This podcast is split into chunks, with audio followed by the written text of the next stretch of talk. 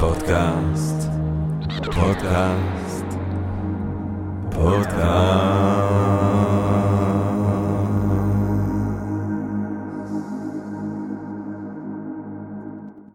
טוב, גבירותיי ורבותיי, ברוכות וברוכים הבאים לפודקאסט של Think and Ring Different.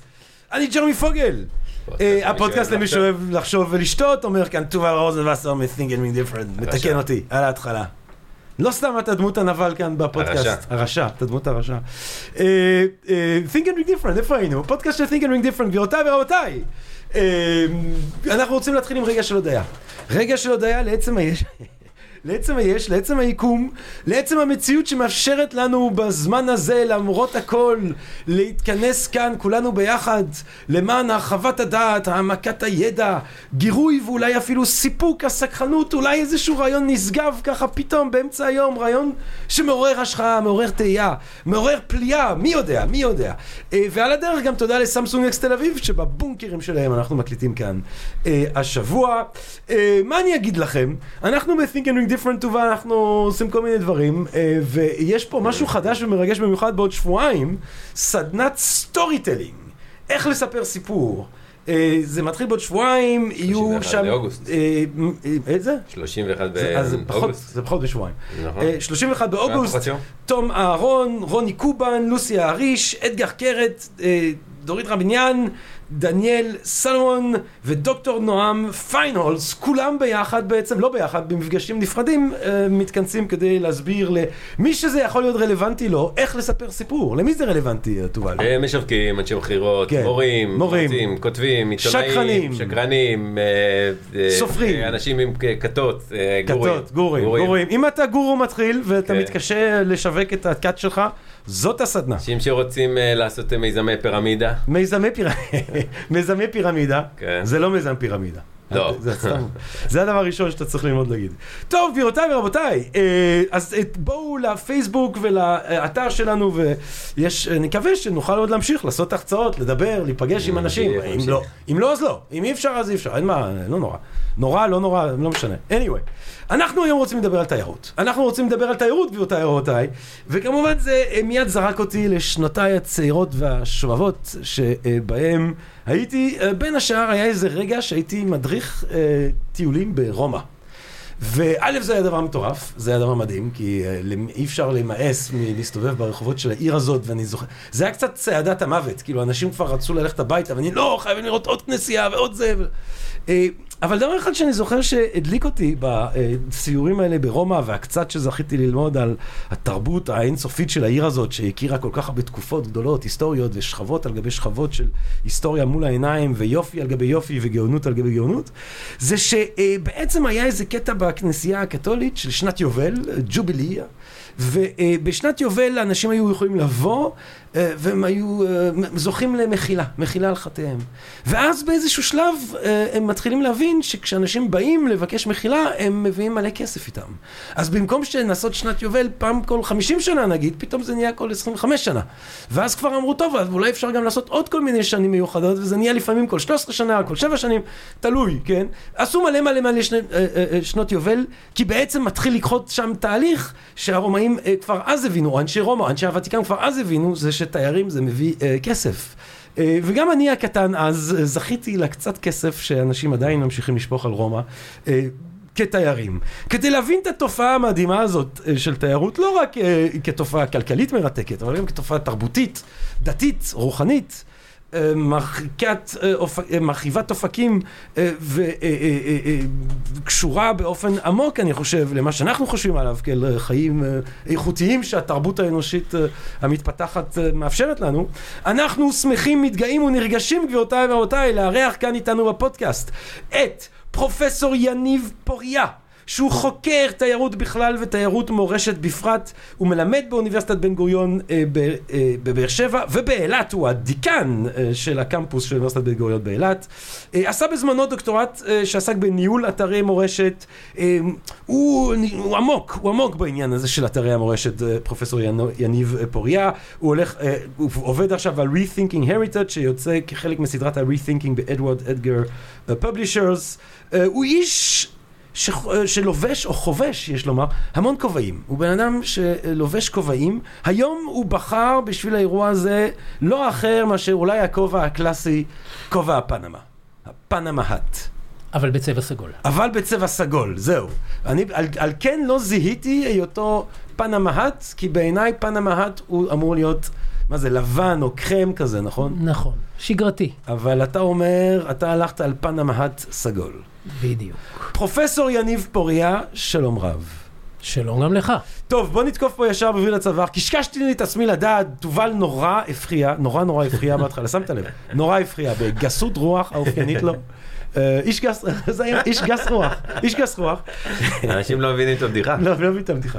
לא, תשאלו את תובל, מי שרוצה להבין את הבדיחה, שיכתוב לתובל, ותובל ינדב את סיפור הרקע. אה, פרופ... טוב, די, יאללה. פרופסור יניב פוריה, בוא נתקוף ישר בווריד הצוואר, ובוא נשאל אותך השאלה המתבקשת, מהי בכלל תיירות? בוא נתחיל מהגדרות משעממות יותר ונעבור להגדרות משעממות פחות. בסדר? אני רוצה להתחיל בהגדרה שכל סטודנט שיקרא ספר בתחום התיירות ייחשף אליה, הגדרה של האו"ם. מה אומרת ההגדרה הזאת? שתייר הוא מי שעזב את מקום מגוריו, עבר למדינה אחרת ליותר מ-24 שעות וחזר למקום מגוריו. אני ניסיתי לעשות את העסק די פשוט כאן. עם השנים השתנתה ההגדרה, כי מדינות רצו להגיד שיש להם יותר ויותר תיירים, אז הם אמרו התייר גם לא צריך לישון במדינה. מספיק שהגיע אורח מיוון לישראל, היה פה שלוש שעות, וחזר ליוון, אנחנו כבר נספור אותו בתור תיירים, כי נוכל להגיד שהוא תייר. יש עוד הגדרות, יש הגדרות כלכליות, שהן כבר, כמו שאתה סיפרת לנו, שמאחורי תופעת העלייה לרגל עומד ההיגיון הכלכלי. אז יש כאלה שמגדירים תיירות באופן בו אזרח זר מוציא כסף במדינה שהיא לא שלו. אבל לצורך הדיון כאן, שהוא דיון אלטרנטיבי וקצת שונה ואנחנו נעשה אותו קצת יותר מעניין, אני טוען שתיירות היא state of mind. שאתה גם יכול להיות תייר בישראל. שאדם יכול להגיע מבאר שבע, לנסוע לתל אביב ולהרגיש תייר בתל אביב. אבל זה ממש, קוראים לי תיירות פנים. זאת אומרת, יש לזה... נכון. זה מקובל, זו תופעה מקובלת. זה מקובל, אבל מה שאני רוצה בשיח בינינו, הנקודה שחשוב לי להמחיש היא שהיום פעם התכוונו לתיירות פנים, כי אני הולך מעיר לעיר אחרת.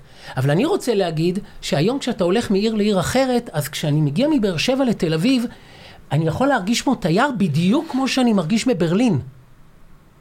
אותה תחושה של זרות, של אחר, של שונה, ועוד איזשהו נושא שיעלה, של אנונימיות ותחושה שמותר לי לעשות דברים שאני לא יכול לעשות במקום מגוריי, שמגרש המשחקים שלי השתנה.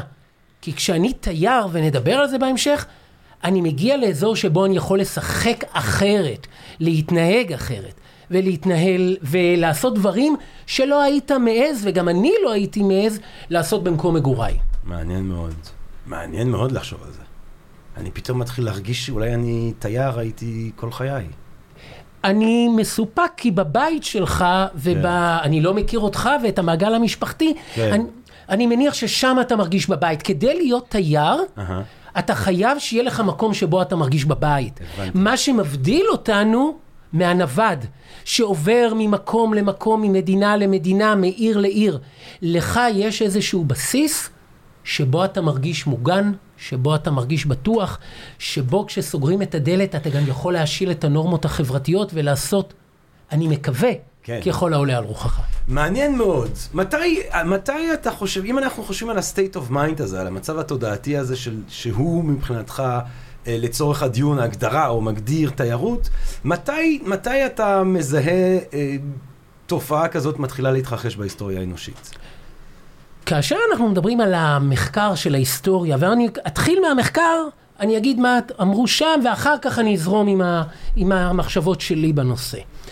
כאשר אנחנו מדברים על המחקר, אז מדברים על תופעות כמו ה Grand Tour, אממ, ואנחנו מדברים על מסעות אולי ציד. כמה מילים על ה Grand Tour, האריסטוקרטים במאה ה-19 זה היה, נכון? אנחנו מדברים על מסעות בעיקר של גברים, כן. בעיקר אירופאים, כן. כמובן לבנים, כן.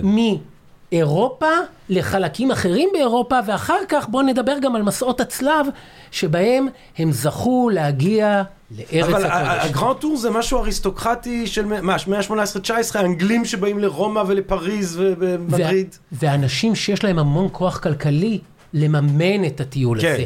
ואחר כך כשהם חוזרים, הם יכולים לדבר על דברים שהם ראו, על חוויות שהם חוו, וזה כמובן יוצר מדרג חברתי ביניהם. אלו שהיו בחו"ל, כן. אלה שהיו ב Grand Tour, כן. ואלו שלא היו. אבל ה Grand Tour זה יחסית מודרני, בואו תקח אותנו יותר אחורה. אז אני לא יכול לקחת, עד, אני יכול לקחת אותנו אחורה מאותו רגע שכתבו היסטוריה. כן. אבל אני מניח, כן. שאם אנחנו נבדוק את ההיסטוריה האנושית, כן. תמיד היו אנשים שעזבו את השבט והלכו למקומות אחרים מכל מיני מטרות. בין אם להתבודד, כמו שאנחנו קוראים במקרא על כל החוויות התיירותיות במדבר, ובין אם כדי לחפש מקומות מעניין, אחרים. שנייה, שנייה. כן. בוא, בוא נדבר, יש- שנייה. יש תיירות במקרא? אה, השאלה איך אתה מגדיר את זה. אם אני... לפי הגדרתך. לפי הגדרתי, כאשר אני גיבור מקראי, כן. שעוזב את, ה... את העיר בה חייתי, כן. ואני הולך למדבר, ואני עובר טרנספורמציה, ואני מחפש שינוי, ואני רוצה להתנתק מהמרחב שלי, ורק ולחזור אליו אחר כך, הם לשיטתי התיירים הראשונים. Mm. עכשיו, אם אנחנו נסתכל על מסעות אברהם אבינו, אתה תגיד, אה, הוא תייר? אני אגיד לא. הוא נווד, עד שהוא לא. משתקע. הוא עבר לבית אחר. כן. דרך הוא אגב, מהגר, הוא מהגר. הוא מהגר, כן. והוא קיבל פקודה. זהו, יש הרבה הגירה במקרא. עוברים למצרים, חוז... אבל, אבל זה הגירה. זאת הגירה. כן. זאת הגירה. על זה נענשנו על אותה הגירה. כן. אז הרי לא, הייתה פה הגירה ממניעים כלכליים, אבל ירדו למצרים והשתקעו שם. בחוויה התיירותית, אנחנו יוצאים מהבית, עוברים למקום אחר, אבל חוזרים הביתה. הולכים לחזור. זה, אני, אני יודע, אתה יודע, אני אוהב מאוד, כמובן, את הפילוסופים היוונים וכולי. על כל בן אדם חכם בערך ביוון העתיקה, אומרים שהוא שהה תקופה במצרים. זה היה אות של כבוד. על פיתגורס, על אפלטון. לפעמים לא, לא, לא, לא ברור אם זה אמיתי או לא אמיתי, אבל זה מה שמסופר. עכשיו, זאת, נגיד, מישהו, ש, מישהו שבעולם העתיק... אה, פיתגורס לצורך העניין אה, מגיע למצרים כדי ללמוד את החוכמה שהנזירים שם מחזיקים בכל מיני מקדשים. זה תייר או זה סטודנט זר? זה תלמיד? זאת אומרת, אני לצורך העניין, אם אני הלכתי ללמוד באנגליה שלוש שנים, או אם אפלטון הלך ללמוד במצרים כמה שנים, זה, זה לא תיירות, זה תיירות? אז יש כאלה, על פי- על פי ההגדרה שדיברנו עליה בהתחלה, סליחה, על פי ההגדרה של האו"ם, אז אם היית מעל שנה, אתה כבר לא תייר. הבנתי. לשיטתי, אם אתה מגיע לאנגליה, וגם אני למדתי שלוש שנים באנגליה, סליחה, ארבע שנים באנגליה, כן, כאמור. כן. ואנחנו הגענו לשם, אבל תמיד תפסנו את אנגליה, זה לא ביתי. כן. תמיד, כמו שהיה כתוב, כתוב בשיר, אז במקום יונתן, בוא הביתה, היה, מלמלתי לעצמי, יניב, בוא הביתה, תחזור הביתה. כן. אז אנחנו בחוויה תיירותית. כן. ואני לא יודע מה איתך, אבל כשאני הייתי באנגליה, לא ראיתי את אנגליה כביתי, היה נחמד, היה נעים, היה מעניין, היה מרתק, היה בטוח, היה צבעוני, כן. אבל זה לא היה ביתי. ודרך אגב, אה. אם אנחנו מסתכלים על התיירות מבחינה כלכלית, אחד הענפים הכי מכניסים בתיירות האנגלית היא התיירות שהיא לטובת לימודים. כן. תחשוב שאתה במשך שלוש שנים כן. חיית באנגליה. כן, לגמרי. איזה הכנסות אה, העברת לממשלת אנגליה? במקרה שלי אני חושב ש... אתה יודע, לך תשאל את החשבון בנק שאני חייב להם. אבל אה, תראה, אבל אז אנחנו רואים בעצם אה, תיירות לימודית כבר בעולם העתיק, אבל הרבה עלייה, עלייה, עלייה לרגל מסיבות דתיות זה משהו שהוא הוא תיירות באמת מאוד מוקדמת, גם היא. נכון. כל תופעת העלייה לרגל, כאשר אה, זו תופעה שכאכן עולים, בואו בוא נשקר קצת, זה היה בשלושת הרגלים, אבל בואו נדבר על זה שאנחנו עוברים איזשהו תהליך. דרך אגב, גם החליפו אז בגדים. אם אנחנו מכירים את העלייה לרגל באסלאם, כשאתה חוזר אתה גם משנה את השם שלך. החאג'. בדיוק. אתה משנה גם את השם. כן. אתה יכול גם לקבל מחילה, עוד פעם, את אותו תהליך, אבל אתה בחרת בדברים מאוד עילאיים, מאוד מהותיים. יכלת לדבר איתי גם על, על מסעות ציד. יכלת לדבר איתי על מעבר מעיר אחת לעיר אחרת כדי לקיים יחסי אבל, מין. אבל, טוב, אז בוא נבדיל בין business and pleasure בדיוק. כי, כי נגיד כמו שאתה נוחת בארצות הברית, אומרים uh, business pleasure, מסעות ציד, זה מרגיש לי business. אה, יחסי מין זה מרגיש לי אז pleasure, מסעות הציד לרוב. לא היו למטרות הביזנס, מסעות הציד היו למטרות זה שאני אוכל לצוד משהו. אה, אתה מדבר על האנגלים שבאים להודו לראות על. טיגריסים, כן. ברור, ואז אני שם את זה כן. אצלי בסלון, כן. ואני ממחיש את גבריותי ואת זה שאני עברתי הרפתקאות. לא, אבל אני מניח שהיו בני אדם שיצאו למסעות ציד כי הם הם רצו... נכון, אני לא, לא התכוונתי לזה, אני הבנתי, מתכוון למסעות הבנתי. הציד של האדם כן. הלבן. ואנחנו כרגיל מדברים בחקר התיירות עד, עד התקופה האחרונה על חוויה התיירותית של הגבר הלבן שמסוגל אה, לצאת לפעילות תיירותית. כן. אם נגיע בהמשך ההסכת, נדבר על כך שהיום, למזלנו, כמעט, רבים הרבה יותר יכולים לקחת בטח, חלק בפעילות בטח. התיירותית. עכשיו, אתה ציינת אה, מסעות הצלב. כן. זה- זה תיירות? לא. ל- נח- ב- אם אתה חושב שתיירות היא רק תיירות עבור פנאי ובילוי, אז זאת לא תיירות. הבנתי. אבל כן, היא תיירות, ודרך אגב, על פי הניתוח של היומנים מאותה תקופה, זה נכון שהייתה מטרה דתית, אבל הם היו הרבה יותר דתיים כשהם הגיעו לארץ הקודש. בדרך היו להם חוויות מאוד לא דתיות במרכאות. כן, בטח. אה? צריך הם, הם ידעו ליהנות בדרך, לשיטתם. כן. זאת אומרת, אז, אז מתי, אם, אם, אם כך, מתי הקונספציה של תיירות כמשהו שבו אתה יוצא ללא איזושהי מטרה נשגבת? אני לא הולך לכבוש את ירושלים, אני לא הולך ללמוד במצרים, אני, אני בא, לי, בא לי להרחיב את האופקים שלי, בא לי לראות, בא לי ל, אפילו לבדר את עצמי עם חוויות חדשות. התפיסה הזאת, מתי היא מתחילה? ל... מהרגע שאנחנו, בואו נעשה את הדיון פשוט יותר, מהרגע שאנחנו יכולים לעלות על רכבת, לעלות על אונייה, לעלות על מטוס, ואפילו שיש לנו סוכן כמו תומאס קוק, כן. שיכול לקחת אותנו מנקודה א' לנקודה ב'. זאת פתיחתה של התיירות המודרנית במתכונת שאנחנו מכירים אותה נכון להיום. זה היה אז הרבה יותר יקר. היית צריך להתכונן הרבה זמן מראש, היו הכנות, היו סכנות. זה לא כמו היום שזאת החלטה ספונטנית, כן. אבל זאת ההתחלה. זאת אומרת, תומאס קוק היה, לפני שזה הפך להיות שם של חברת תיירות בינלאומית, זה היה בן אדם שהיה סוכן נסיעות? נכון, בדיוק. מתי הוא חי, תומאס? אני לא רוצה להמציא שנה, כן. אני לא זוכר. כן. וואי, מעניין. נכון. תומאס קוק. והוא לימד אותנו, קשור ואחר כך כל קשור המתחרים. לקפטן הגדול של המאה ה-18? וה- ואח- עוד פעם, אני לא בקיא, לא- אני כן, לא רוצה כן. לדבר על דברים שאני לא בקיא. השאלה אם קפטן קוק, זה לא, זה תיירות אבל, להסתובב, ללכת לחפש את טרה אוסטרליס, אה, כל המגלי ארצות. אה, לא, זה כבר משהו אחר. זה משהו אחר, אה? זה משהו אחר. אנחנו מדברים פה על אנשים, לא אגיד כמוני כמוך, כי אתה מאוד מיוחד, כן. אבל אנשים שבאים ורוצים לגלות עולם, כן. ללמוד, להכיר, להיחשף. ל- לחשוב על, אה, דרך אגב, על מקום חדש להשקיע בו, גם אז זה היה. כן. גם לנסוע למצרים, ולחזור ולהגיד, הייתי במצרים. מעניין. מאוד. עכשיו, אנחנו, אמ, ספציפית ישראל, מדינה שבה התופעה הזאת, מסיבה כזאת או אחרת, היא מאוד מאוד אה, משמעותית. זאת אומרת, אני, לא- אני זוכר נתונים שזחקו, תמיד אומרים, יש נתונים וזה, אני חושב, בטח בתקופה הזאת צריך אה, להעריך את התהליך של ה-peer review ושל ה, של, של נתונים שעוברים איזושהי בדיקה, אבל שמעתי נתון, ואתה תתקן אותי אם אני טועה, שישראל היא המדינה שבה בכל רגע נתון, אולי לפני הקורונה, היו הכי הרבה אזרחים מחוץ למדינה.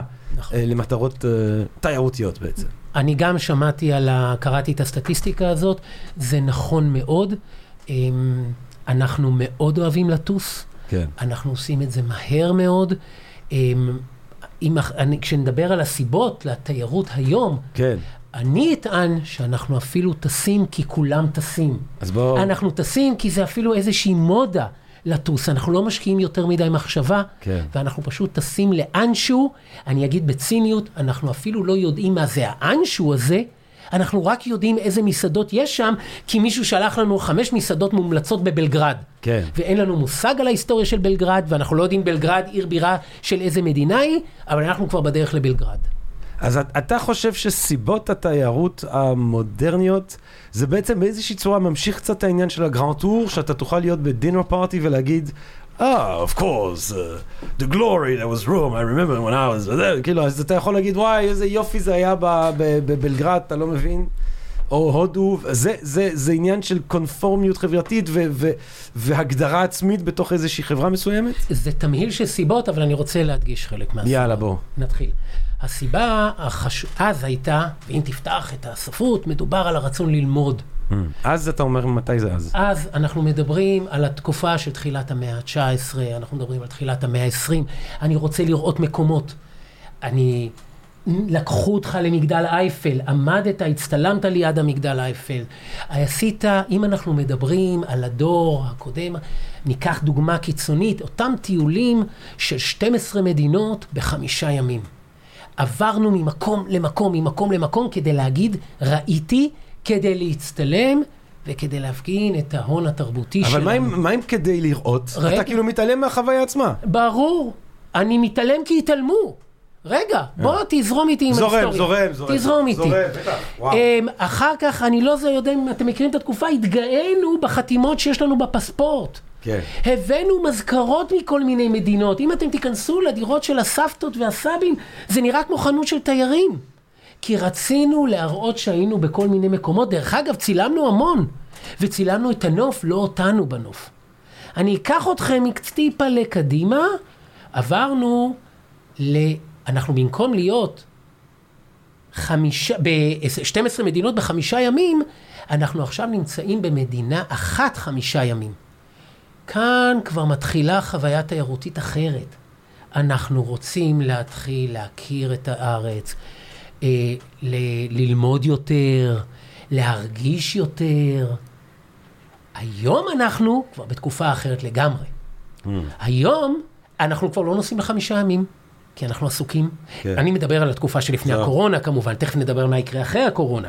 אנחנו היום טסים לשלושה אני, ימים. אני, אגב, מחברים אני יודע שאם אתה מנסה לטוס חמישה ימים בזמן הקורונה, בסוף אתה יותר זמן בטיסות ובשדה תעופה מאשר בחופשה עצמה. בבידוד. אה, לא, לא ככה, בבידוד. תובל. אבל אני, בוא ניקח כן. אותנו לטרום קורונה, כן, אנחנו היינו יושבים פה, מחפשים במרשתת, מילה עברית לאינטרנט, אוי. איזשהו אתר, כן, והופ, בהחלטה ספונטנית מחליטים שטסים לשלושה ימים. כן. אבל אנחנו כבר לא טסים למדינה. אתה לא תשמע אנשים, אני טס לגרמניה. היום אנשים, לאן הם טסים? לברלין. בדיוק. טוב, גרמניה ספציפית לקחת דוגמה קיצונית. אז בוא ניקח לאן אותה. הם יטוסו? לפרנקפורט? מה רע? לדיוסלדורף? מה רע? אתה היית בפרנקפורט? כן, אני לא הייתי. אז תסע. חס וחס. אה, בסדר, אז אל חס תסע. וחס, חס ושלום שאני... ובברלין היית? אה, הייתי שנה וחצי. בעוונותיך. כן, לא חייתי שם שנה, אני לא יודע אם חי- לא יודע מה הייתי בדיוק, עכשיו גרמתי לך לחשוב אם חיית או היית תייר. אני לא יודע מה זה היה, כן, האמת. אם אני גורם לך לערער זה כבר בריא. הייתי מכור לסמים, אני לא יודע איפה זה. עכשיו, אמ, היום, אז טסים כבר לעיר מסוימת. אם אתה תשאל אנשים, הם לא יגידו לך, אני טס לאנגליה. מה פתאום? לונדון, כן. אני טס ללונדון, אני טס למנצ'סטר. כן, הדור הבא כבר לא יטוס ללונדון, הם יטוסו לראות משחק כדורגל, כן. אוקיי? הם טסים לצ'לסי, הם כבר... עכשיו, למה טסים היום? אה, זאת אומרת, אני טס למשחק של ברצלונה. זאת אומרת, זה- בדיוק. אני כבר לא טס לספרד, אני לא טס לקטלוניה, אני לא טס לברצלונה, אני טס למשחק של ברצלונה. בדיוק. אני טס להופעה של... אתה טס לראות את המלך מסי, אני יודע שהוא עבר לפריס סן ג'רמן, נכון. אתה כבר לא יודע מי הוא גאודי. זה לא מעניין. זה אולי שם של תחנת אוטובוס בדרך לקמפנו.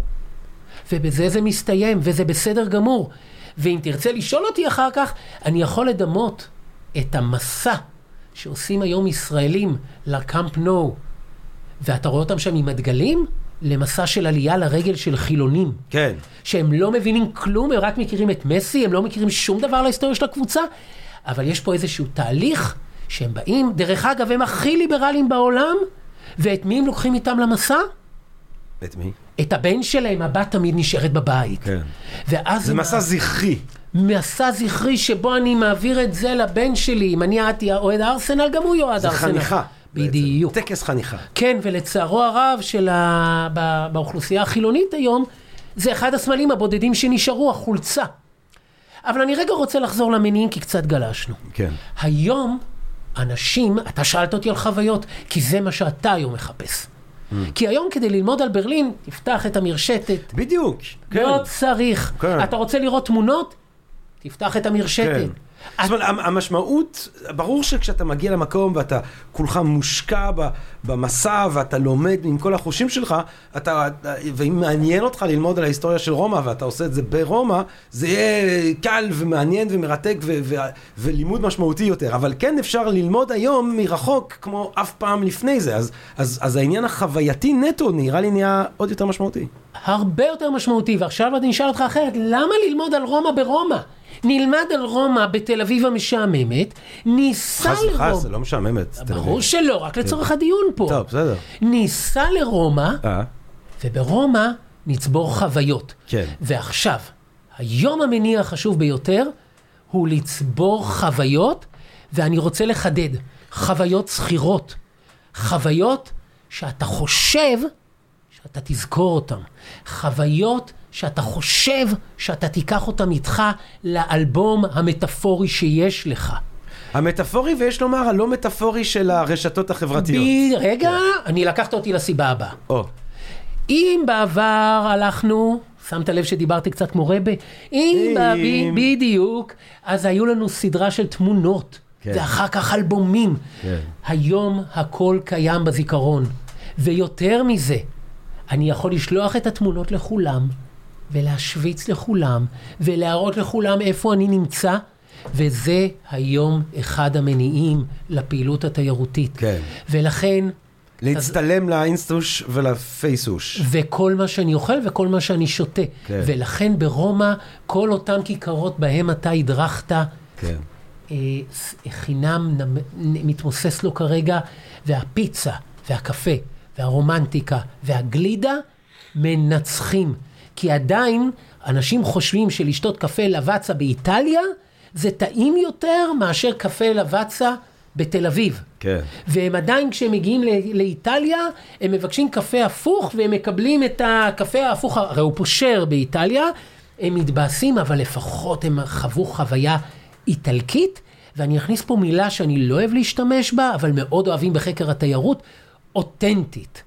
כי אם שתית קפה איטלקי באיטליה, זה הדבר הנכון, זה הדבר האמיתי, להבדיל מאותו קפה שתשתה אותו זהו. התייר המתוחכם רוצה להיות במקומות שבהם אין תיירים. ברור. נכון. כן. הוא, אבל כאן אתה מדבר על התייר המתוחכם, שהוא כמובן, הוא תייר, כן. אבל יש לו שנאה לתיירים, והוא בורח מתיירים, דרך אגב, אם הוא ישראלי, אז את מי הוא הכי שונא? איזה, את ה... יפה, הנה מישהו מקשיב, את התיירים הישראלים, כן. כן? הוא לא רוצה להיות במה שנקרא שביל החומוס בהודו, הוא בורח מהתייר הישראלי. אה, שביל החומוס. לא הכרתי את הביטוי. אה, לא יש. היית בהודו. לא הייתי בהודו. צר לי, גם אני לא, שביל החומוס זה כבר היום מושג, כן. אבל אני רוצה לחזור. אני מרוב שאני אגב. מתרחק משביל החומוס, אני בכלל לא, לא, לא הגעתי לסדנת הבישול בדרמסלה של, של מה זה החומוס. מה? מה זה הסדנה הזאת? זה הסדנה שאתה היית. אתה לא היית בסדנת בישול בדרמסלה? לא, לא אתה נראה לי, נראה לי, אתה נראה לי טיפוס של סדנת בישול בדרמסלה אתה. לא יודע מאיפה הבאת את זה. אוקיי. אבל, דרך אגב, זה קצת פוגע בחוויה התיירותית, כי איבדנו את האנונימיות. Hmm. אם כשאתה נסעת לברלין, אבא ואמא לא ידעו מה אתה עושה, ואתה אמרת פה בשידור שצרכת סמים, אז אני רק אמשיך את הקו הזה. תראה, ברלין, הייתי ילד. זה כן. עולם חופשי, בחר. בטח, בטח, בטח. אז אבא ואמא, אני מניח, אלא אם כן אולי החלטת לשדר להם את זה ולצלם, כן. אבל בגדול הם לא ידעו את זה. כשהיום הבת שלי נוסעת לחו"ל, כן. אני יודע כל רגע ורגע איפה היא אתה לא נמצאת. יודע כל רגע ורגע. אה, אתה לא יודע באיזה קצב היא שולחת לי את התמונות. הבנתי. אני יודע בכל רגע ורגע איפה היא נמצאת, אה, וזה פוגע באנונימיות. כן. אני גם יכול לדעת, היא מעודכנת בכל מה שקורה בארץ. אם אתה זוכר, פעם שחזרנו מחו"ל, היה, או, בוא נקנה את העיתון כדי שנדע מה קורה. מי מחלק היום עיתונים כן. בטיסות? לא צריך, אנחנו מחוברים ל- למרשתת. המרשתת הזאת, יש בה איזה משהו שקצת מאפס אולי את חוויית הזרות של התייר. פעם, שאיפשהו גם פעם זה היה מה, ש, מה שמרגש.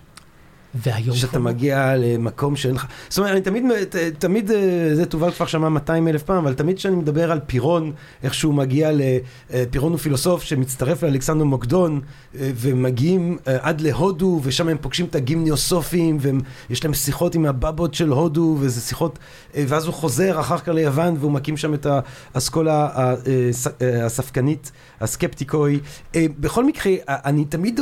זה נראה לי מדהים שכשהוא היה במסע הזה, כפילוסוף, שמתעניין בדברי הרוח, כמו אגב אלכסנדר מוקדון, והוא רואה את המקדש ב- ב- בירושלים, ואז את, ה- את המקדשים במצרים, ו- ואת המאגים של פרס, ו- ובסוף את הבבות הערומות, הגימניוסופים שהיוונים מכנים אותם חכמים עירומים של הודו, בעצם בכל שלב בקושי לא היה להם שמץ של מושג לקחת מה הם הלכו. הוא מגיע להודו ואין לו מושג איפה הוא, והוא פוגש איזה תרבות חייזרית לחלוטין. עכשיו, כשאנחנו מגיעים למקום, אנחנו כבר בגוגל earth, כאילו ראינו את הרחוב וראינו איפה ההוסטל וראינו את התמונות של כולם שהיו. ואתה זו יודע... חוויה מאוד שונה. לחלוטין, וזה הרס את הממד הזה של הראשוניות, כי אתה כבר מחפש משהו שאתה יודע שאתה מחפש. בודדים הם אותם תיירים שבאים ואומרים, אני עולה על קו אוטובוס ושייקח אותי לאן שהוא ייקח. כן.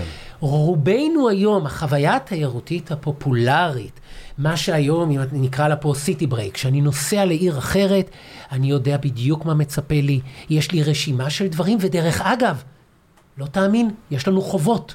יש לנו must do, must visit ו-must experience. אני נוסע להולנד, אני חייב לבקר באמסטרדם. ואם אני מבקר באמסטרדם, בתור יהודי, לאן אני חייב להגיע? בית כנסת. ואיפה עוד? ובית אנה פרנק. אה, בית אנה פרנק? כן, בטח, בטח. הוא צובר פה שלל נקודות. רגע, צריך להגיד פה הוא, תסביר מי. תובל, זה תובל. תובל פה ממשיך תובל לצבור. תובל רוזנבסר אז- ב-Think and Make Difference. צובר נקודות. אנה ומה- פרנק, ומה עוד אני חייב לעשות אם הגעתי לאמסטרדם? ג'וינט. בדיוק. יש דברים שאנחנו חייבים לעשות אותם, דרך אגב. וכאן, אז אם אנחנו חושבים שהחוויה התיירותית היא חוויה של חופש מוחלט וכן הלאה, מה פתאום? אבל כן, אתה מחפש את הבריחה, אתה מחפש, אני רוצה להשתמש במונח עונג, כן. אתה מחפש רגעים שלא יכלת לאפשר לעצמך מתוך שאיפה לזכור. עכשיו, תובל שאל אותי קודם, תוך כדי, תגיד לי, למה כולם עושים את זה? כולם עושים את זה כי כולם עושים את זה. אנחנו באמת כבר טסנו, אני יצא לי להכיר אנשים שכבר בטיסה חזרה, כבר דיברו על היעד הבא. אנחנו, לפ... אתה? כן. הנה, לפני הקורונה, אני אטען שאנחנו התמכרנו לחוויה התיירותית. השהייה שלנו בישראל, מי זה- מי זה אנחנו אבל? הישראלים. הישראלים. כן. אנחנו הגענו ואמרנו, כבר ידענו, יש לי עוד ארבעה חודשים עד הנסיעה הבאה, עד הטיסה הבאה. ותובל חי את חייו. מפעם לפעם. תובל, בניגוד לדורות הקודמים, לא חסך כסף. נכון. הוא לקח, הכסף נחסך עד לחוויה הבאה. לא, הוא כן, הוא הוא גם חוסך. טיפה. אני ספציפי. כן, אבל בגדול פה שומרים בוא לחוויה ניכנס התרבותית. לחיים הכלכליים שלך, תובל.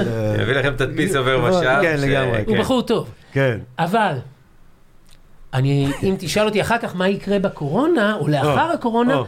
אני אטען כן. שאנחנו, אהה, ולצערה הרב של תעשיית התיירות, אוהו, אנחנו עכשיו בתהליך גמילה.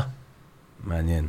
טוב, אני, אז באמת אני חוזר לתהליך גמילה, אבל לפני שאנחנו נכנסים לתיירות וקורונה, כן.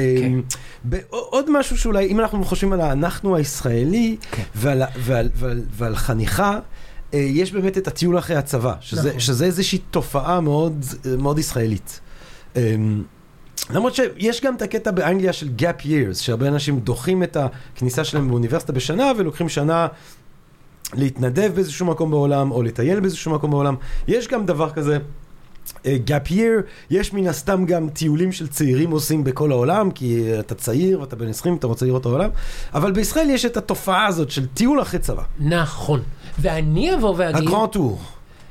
הגרסה שלנו. הגרסה עכשיו, זה לא ה Grand Tour, זה, זה, ואני אבוא ואגיד שיש פה איזושהי מעין כבר חובה חברתית. כן.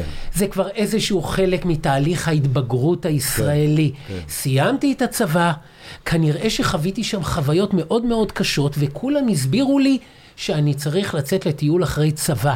זה יכול להיות שישה חודשים, עד שנה בדרך כלל, יש כאלה שממשיכים, יש כאלה שנוסעים רק למזרח, יש כאלה שנוסעים למזרח ודרום אמריקה, במסלולים ידועים מראש, זה מעין איזשהו ציר ניווט, אנחנו נפגוש ישראלים, אנחנו נהיה בסניפים של חב"ד בדרך.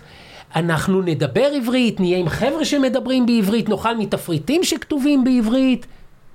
אני לא בטוח מה כאן המרכיבים של החוויה התיירותית, משקלם פה, אם אתה שם לב, מתמוסס, אבל זאת שנה שנותנת ל...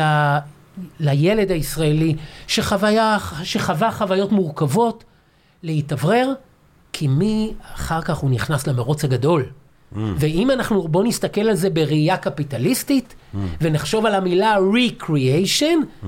אז קח פסק זמן של שנה, וקדימה, אתה התנענו אותך וכנס למרוץ הגדול.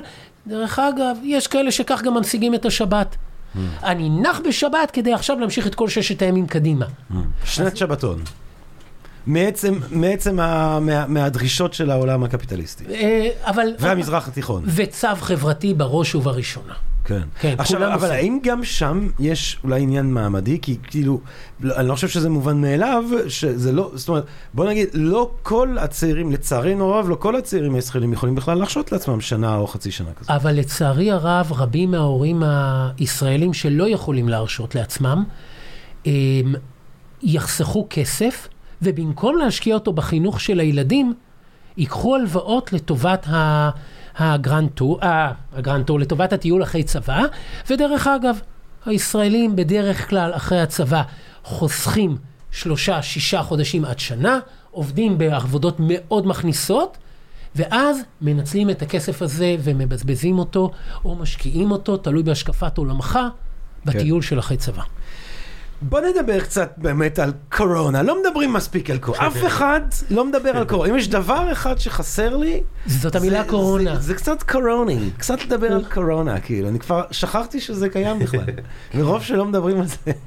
אמ, תראה, מה, מה, בוא נדע, אני אגיד לך משהו, אני חייב לומר שאני תמיד, מההתחלה יש לומר, הייתי תמיד חשדן בצורך הבלתי נשלט של אנשים לדבר על אחרי הקורונה. כי קודם כל זה סוג של wishful thinking בשפה. כאילו תוך חודש הדבר הזה רק התחיל כאילו, רק הקורונה רק נכנסה לסלון וכאילו, היי, up boys? כבר כל הזמן אחרי הקורונה, אחרי הקורונה, ואני כזה, איפה אחרי? כאילו בוא, בוא, בוא נהנה מהתהליך, כי, כי האחרי הוא, אה, הוא בסימן שאלה. אבל, אבל, אבל אה, המעבר מקורונה, אה, מן הסתם אנחנו שומעים המון על הדרמה הגדולה שיש בעולם התיירות, על הקריסה של ענף התיירות. בוא תדבר איתנו קצת, מה, מה, מה, מה, מה, איך אתה רואה את הדבר הזה? אמ, אני דבר ראשון, ליבי, ובואו נדבר באמת על האנשים כן. הפשוטים שעובדים בתחום. כן, עולמם חרב עליהם. כן. לצערי הרב, מ- הם, יש אנשים שנוטעים בהם אשליות על אחרי הקורונה. כן. אנחנו מדברים על במהלך הקורונה. אנחנו לא רואים את היום של אחרי הקורונה. נכון. ואנחנו מדברים על תעשיית תיירות שצריכה להבין שהיא בתהליך שינוי דרסטי וכואב. אנחנו מדברים על אה, תיירות חדשה, מסוג חדש. אם בעבר אתה טסת באופן ספונטני וזה עלה גרוש וחצי, ותן לי לתת לך אנקדוטה, נתתי, החלטתי לעשות הגרלה בין הסטודנטים מתוק, ב- בקמפוס אילת. ונתתי, הפרס במקום הראשון היה לתחפושות בפורים, היה טיסה לאירופה. ובמקום השני היה מסעדה, ארוחה במסעדה באילת. מה הייתה התגובה של הסטודנטים, דור ה-Y שכמותם? כן. אתה עושה צחוק? ברור שמסעדה צריכה לבוא לפני טיסה לאירופה. כמה עולה לטוס מאילת לאירופה? 20 דולר? כמה עולה ארוחה במסעדה? 400 שקל לזוג לפחות? אנחנו רוצים במקום הראשון את המסעדה ובמקום השני את הטיסה לאירופה. מהשטח. אבל אתה, אתה באמת רק אה, הבאת את הטיסה? איך איפה הם אמורים לשהות שם? מאיפה הם אמורים לחיות? מה זה הבחס הזה? פרופסור פוריה. מה, אתה זורק אותם לאיזה בור באירופה וזהו? אני- זורק אותם לאיזה עיר. שיקמצו נתבות? אני זורק אות- שיסתובבו שם אומללים ילדים אילתים זקנים מתוקים? באיזה עיר אה, כמו ברלין, מה הם כן. יעשו שם? נורא ואיום. אבל, עכשיו... האמת אה, היא, באל- זה באמת יותר יקר באילת. גם בתל אביב. כן, כן. היום כרטיס טיסה, בייחוד משדה התעופה רמון, הוא היה על ה... זה היה זיל הזול. אז, היום אנחנו עוברים לתיירות הרבה יותר מחושבת. זאת כבר לא... בעצם חוזרים, במובן הזה חוזרים לתיירות של לפני 40 שנה, זאת אומרת, זה לא... לא, ב- לא ספונטנית, כן, מתוכננת היטב, כן. עם הרבה תוכניות, היא כבר לא תהיה זולה. למה היא לא תהיה זולה? בגלל הביטוח בריאות. בגלל מספר האנשים במטוס.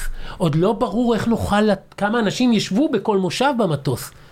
אוקיי? אז לקחת את הדברים האלה בחשבון. אם בעבר אתה ניתקת את עצמך ממדינת ישראל ואמרת, עכשיו אני בחופש, עכשיו אתה כל הזמן, אתה תרצה לדעת, אתה יכול לחזור, אתה לא יכול לחזור, כי אנחנו יודעים שכל הזמן דברים משתנים. כן. מהרגע שיום אחד נגיע לשינוי הגדול, שזה יסתיים, אז אתה תראה פולס, כמו צינור ששחררו, כל מיני אנשים שסוחבים איתם תסכולים, כמוך. כי אתה הרי רוצה לטוס, תובל. רוזנבלד, הוא מדבר לתובל, רק לוודא. כן, התסכול פשוט מובהק, אתה מסתכל על האיש הזה, אתה רואה תסכול אחד גדול. תובל, המזוודה מוכנה, אם רק נותנים לו עכשיו לטוס, הוא טס. הוא אוהב לטוס, תובל מאוד אוהב לטוס, הרבה יותר ממני. תובל, למה? למה תובל? אחרי זה... מה זה? לא, לא, לא. אוי, אוי. כן, אז עכשיו, אם תובל, קודם... לא, האמת זו שאלה טובה. אני ב- בעצמי לא עניתי כי אני לא לא חשבתי לא, אבל על זה תראה, לעומק. זה לא- אבל- זה- זה לא שאתה יוצא דופן בצורה מטורפת, אתה לא- נכון. אתה לא טס פעם בחודש, אבל הוא אוהב, הוא אוהב את ה... אבל תראה, וזאת עדות לדור. הוא טס כי הוא טס, הוא לא השקיע בזה יותר מדי מחשבה. זה כן. לא כמו אמא ואבא שלו שיצאו עם מפות וספרי מדריכים לתיירים, שהיום תמצא את זה בספריות. טוב, אתה באמת, אתה, גם עוד משהו, מאז שיש אה, אייפון, אה, או, פ- פ- אצלי זה יחסית חדש, זה, זה שלוש שנים שאני עם טלפון חכם, עד אז הייתי עם נוקיה. ו, ואני זוכר שהגעתי לאיזה כנס בניו יורק, ושם הבנתי שכבר קודם כל אי אפשר, כי הכל, כל המסע הוא סביב הפלאפון, וברגע שאין לך את הפלאפון הנדרש, זה מאוד קשה. אה, להשתלב אה, ול- ולסדר את המונית ואת המלון ואת הזה ואת הפה. אבל, אבל מהרגע שיש לך אה, אייפון ויש לך גוגל מפס על ביד, אתה כבר לא הולך לאיבוד. פעם היית הולך לאיבוד. היית מגיע למקום חדש, הולך לאיבוד, זה היה חלק מהעניין. וזה היה חלק מהחוויה. כן. הלכתי לאיבוד ומצאתי. היום כבר לא הולכים לאיבוד. דרך אגב, יש רבנים שנותנים היתר שכשאתה תייר, לפתוח את תוכנת הניווט בשבת. וואלה. בייחוד אם אתה מטייל, מתייר באזור בו אתה חש סכנה. אז פיקוח נפש, תדליק את, ה, את הרבי ווייז כדי שימצא לך את הדרך. כן. עכשיו, אבל, אבל אז, אז אתה בעצם אומר שתיירות בזמנים של קורונה, זה הולך להיות משהו מאוד מתוכנן, זה הולך להיות משהו מאוד יקר, וכשאתה מסתכל, אתה, אתה נמצא באילת, אני מניח, אה, בערך, אה, כל שבוע. כל שבוע, אתה, זה עיר שהיא עיר שהיא, אז מה, זה עיר תיירות? לא בגדול היום, זה עיר ש, שאמורה לחיות מתיירות. היום אילת היא עיר תיירות פנים. היום היא משגשגת, כי הישראלי לא רוצה לקחת את הסיכון ולטוס ליוון, כן. או לטוס לבלגיה, או לטוס ללונדון, כן. אבל מה שהוא כן רוצה, זה שהוא בא ואומר, אני רוצה ליהנות, אני רוצה סוג של בריחה. כן. עכשיו, אילת מהווה סוג של בריחה. כן. דרך אגב, בראייה היסטורית, אילת הייתה בתולדות הציונות ובתולדות מדינת ישראל מקום של בריחה. בעבר, כשזוג, אה, הייתה, כאשר הייתה אלימות במשפחה, היה השופט יכל לתת עונש לגבר המכה, בדרך כלל זה גבר, תרד לאילת. כן. היו עונשים לרדת לאילת. היום אילת, באילת מדושנת עונג, אה, כי כל בתי המלון מלאים, אבל חכו לסוכות. אחרי סוכות עלול להתחיל משבר חדש, ואם מה זאת אומרת? ילדים- מדברים סתם, הקטע הזה של אילת לבריחה זה תמיד מזכיר לי את הסרט על אה, זוהר ארגוב. תעזוב אותי מוריס, באתי לאילת כדי להתנקות. יש שם... אה, הוא בא לאילת כדי להתנקות. זו הייתה תקופה שהיית יכול... להתנקות באילת. כן. אבל אחרי סוכות הילדים בבתי הספר. כן. אז אין את ה... אנחנו לא צריכים, שים לב, אני משתמש בביטוי, צריכים כן. לצאת לחופשה. אה, אם תהיינה איזה שהן הקלות, אנשים יזכרו את המחירים שהיו באילת, יבחרו לטוס למקומות אחרים. הם רק פתחו לדובאי, האם אתם זוכרים, איזה צי של אבל, טיסות אבל הגיע? אז אה, אה, יכול להיות שיבואו שוב, אם יהיה מצב כזה שאנחנו נוכל לטוס לחו"ל, יכול להיות שאנשים מחו"ל יוכלו לבוא לנפוש באילת. אה, נכון, אבל אם, וכאן אתה לוקח אותי לנושא אחר, אילת היום מתחרה בחופשה שנקראת בטן גב. כן. וכשאתם טסים, אתה טס לבטן גב, כן, הפעם, כן. אני עוזב אותו רגע בשקט, עכשיו מיד תגיד אותו ואתה, אמ, אבל כשתובל, תובל לא, תובל הוא מתעניין בערים היסטוריות, אבל כשאתה, נכון. אני בתור ג'רמי, כן, טס. לבטן גב, אהה. אחד המשתנים הכי חשובים בקבלת ההחלטות זה המחיר. כמה עולה. כן. ובאילת תמיד יהיה יקר. למה? כי אנחנו משלמים משכורות כמו בישראל, וכאשר אתה טס לטורקיה או יוון או מקורות אחרים, שם זול יותר, ולנו אין סיכוי להתחרות איתם. וחשוב מאוד, אם בטעות שר התיירות שומע את ההסכת הזה, כן. אם לא תשלח לו אותו, שצריכים להבין שאילת, בפן הניהולי, אנחנו רואים שוחה באוקיינוס אדום. כולם מתחרים באילת, אה. ואילת מהר מאוד צריכה לבדל את עצמה. והיא לא, לא מתבדלת עכשיו השדה כרגע. תעופה זה פוגע בהם, על זה שהזיזו את השדה תעופה, אה. משדה דוב ל... משדה דוב לבן גוריון, כן. ושסגרו את שדה התעופה באילת, כן. והעבירו אותו לרמון, שלא לדבר על הפגיעה באילתים ובאילתיות. אבל זה אולי נושא להסכת אחר. אה, ישראל גם היא מדינה של תיירות, אה, כמובן תיירות אה, קודש. אם דיברנו על, על המקורות של התיירות המודרנית בתופעה של עליות לרגל, אז אנחנו ממשיכים ליהנות מהפירות הכלכליים אה, של הרצון של בני אדם להגיע למקומות קדושים. אנחנו לא נהנים לא רק... כרגע, אולי, פחות כרגע. אחד, כרגע לא, כן. אבל כי אנחנו משדרים בתקופת הקורונה, אבל אה, בהחלט זהו אחד המניעים, אבל צריך לשים לב לאיזשהו שינוי. כן. יש לנו שינוי בתיירים שמגיעים למדינת ישראל. Mm. זאת אומרת, אה, כבר פחות הסבים והסבתות שבאים לראות את אתרי הקודש, ויותר אנשים שלא הגיעו לישראל, אלא הגיעו ל... בוא נראה, תובל אם הקשבת ונחבר את זה לסיטי ברייק. דובאי. לא, לאן הם באים בישראל? ימשיך כבודו? הם לא באים לישראל, אלא הם באים ל... אה, לתל אביב. בדיוק. אה, בטח, בטח שהם אוקיי. באים לתל אביב. הם באים לתל אביב. לפאבים מסוימים, טוב, יש, למקומות... כן, בטח, או, למצעד הגאווה, או ל- ל- ל- לאירועי, אה, אתה יודע, תל אביב יש לה שם של אחד מה- מערי הקרחן ה- המתוקות בעולם, ובצדק רב. ונכון, ועכשיו כמי שמכיר את, ה, את uh, התוכנית האסטרטגית, שהייתי שותף לתוכנית האסטרטגית בתל אביב, תל אביב היא עיר מאוד מאוד מיוחדת, כן. ויש לה יתרונות לגבי ערים אחרות שעונות להגדרה מטרופולין, ביניהם, לדוגמה, המרחק הקצר בין הים למלון, בין הים לסצנה החברתית. זה לא קיים בערים אחרות, שאתה ממש עובר את הכביש ואתה בים, אבל זאת גם עיר מיוחדת, ואנחנו עבדנו איתם על הנושא של עיר עברית, שזה משהו שצריך להדגיש אותו. עיר עברית בלי בושה. עיר שיש בה בתי כנסת מכל הסוגים ומכל המינים. ועיר שיש בה המון המון סיפורים. ועיר שקורים בה כל הזמן דברים. עיר שמפרסמת את עצמה 24, שיש בה, שלא הולכת לישון, מעין חיקוי של ניו יורק ו-24-7, למרות שהיא לא בדיוק. אוי. כן. או-אה. כן, כן. אני אגיד לך משהו, אה, חיי הלילה בתל אביב, האפשרות למצוא מקום אה, לעשות את, אה, לעשות את מה שצריך לעשות לפעמים, בשעות לא שעות, באמצע השבוע, היא, היא מתחרה עם ערים הרבה יותר גדולות ממנה. אבל מה אמרת במשפט כרגע? אה? באמצע השבוע. אם אני בתור אבא לשני, שניים, שלושה ילדים מגיע לתל אביב, כן. סוף השבוע, כניסת שבת זה עדיין חסם. דרך אגב, אפשר להפוך אותו ליתרון אדיר. מה, בתל אביב? כן. בשישי בערב העיר מפוצצת. נכון לאנשים משוחררי ילדים. תראה, עשית, עשית, you do the crime, you pay the time. fair enough, אה, fair enough. אנחנו גם, אני חושב שעדיף שאנשים עם ילדים יתחילו לשחרר לאט לאט מחיי הלילה. כי חיי לילה איכותי, אתה צריך סכנת מוות קטנה. זה דבר, אני, זה לא לשידור, אבל... anyway, אה, אבל עדיף שזה לא יהיה כשיש לך ילדים מן הסתם. אה, נכון, מי יגדל אותם אחר כך? אתה מבין? ו- אבל מה? זאת אומרת, זה לא שמטת למען המולדת. אתה כן. רצית להרגיש שוב בן 20. זה, יוצא כן. לא טוב. בוא נדבר באמת על, על, על התחום הזה שאתה, על התחום הזה שאתה חוקר, אה, שהוא גם אה, תחום שהולך חזק בארץ, אם דיברנו על קודש, על חיי הלילה של תל אביב, אם דיברנו על אה, בטן גב באילת, אה, מורשת, אתרי מורשת. כן. אה, שזה גם, מה, זה משהו של, של הרבה גם תיירות פנים ותיירות חוץ אה, בארץ.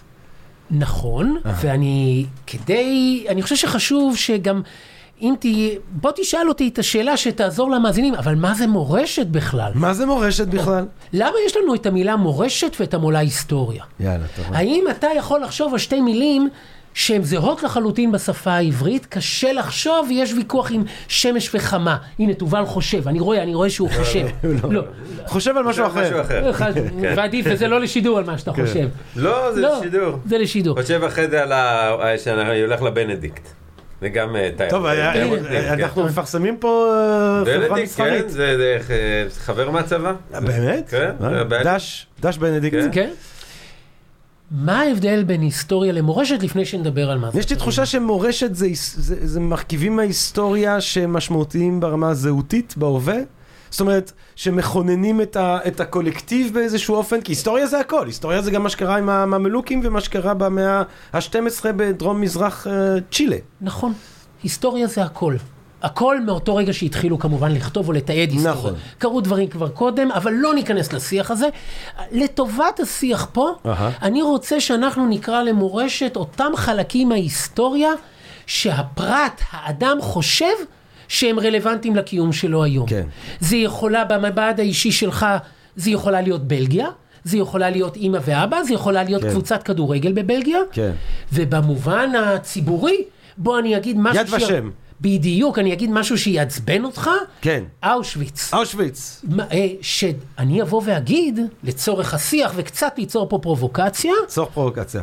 שהיום המקדש היהודי, אהה. שאולי מאחד את כל עם ישראל, הוא בכלל לא בישראל. זה אושוויץ. זה אושוויץ. על כן, אה, כמו שאחי אמר בגאוניותו בזמנו, צריך לפתוח יורו אושוויץ בפריז, זה ילך פצצות. אבל אני רגע, אני לא רוצה, עזוב אותך מפצצות. בוא כן. רגע, זוהי מורשת. תיירות מורשת היא אותה פעילות שבו, שבמסגרתה, אנחנו הולכים אל המורשת, ותכף נדבר למה. אבל אני רוצה רגע לחזור למיל, מה קורה לנו בתיירות? כן. ואז אני חוזר לשאלתך. כן. בתיירות, אה? אנחנו, בגלל שיש את האנונימיות ותחושת החופש, ואנחנו גם באנו לצבור חוויות, אז אנחנו אוכלים אחרת. אנחנו שותים אחרת. תובל, תובל. אפילו עושה שופינג אחרת, אני לא עושה, לא לא בתיירות ולא ב- ב- בבית. ולא בבית. כן. אני הולך להגיד משהו אתה לא שהוא- עושה אחרת אבל.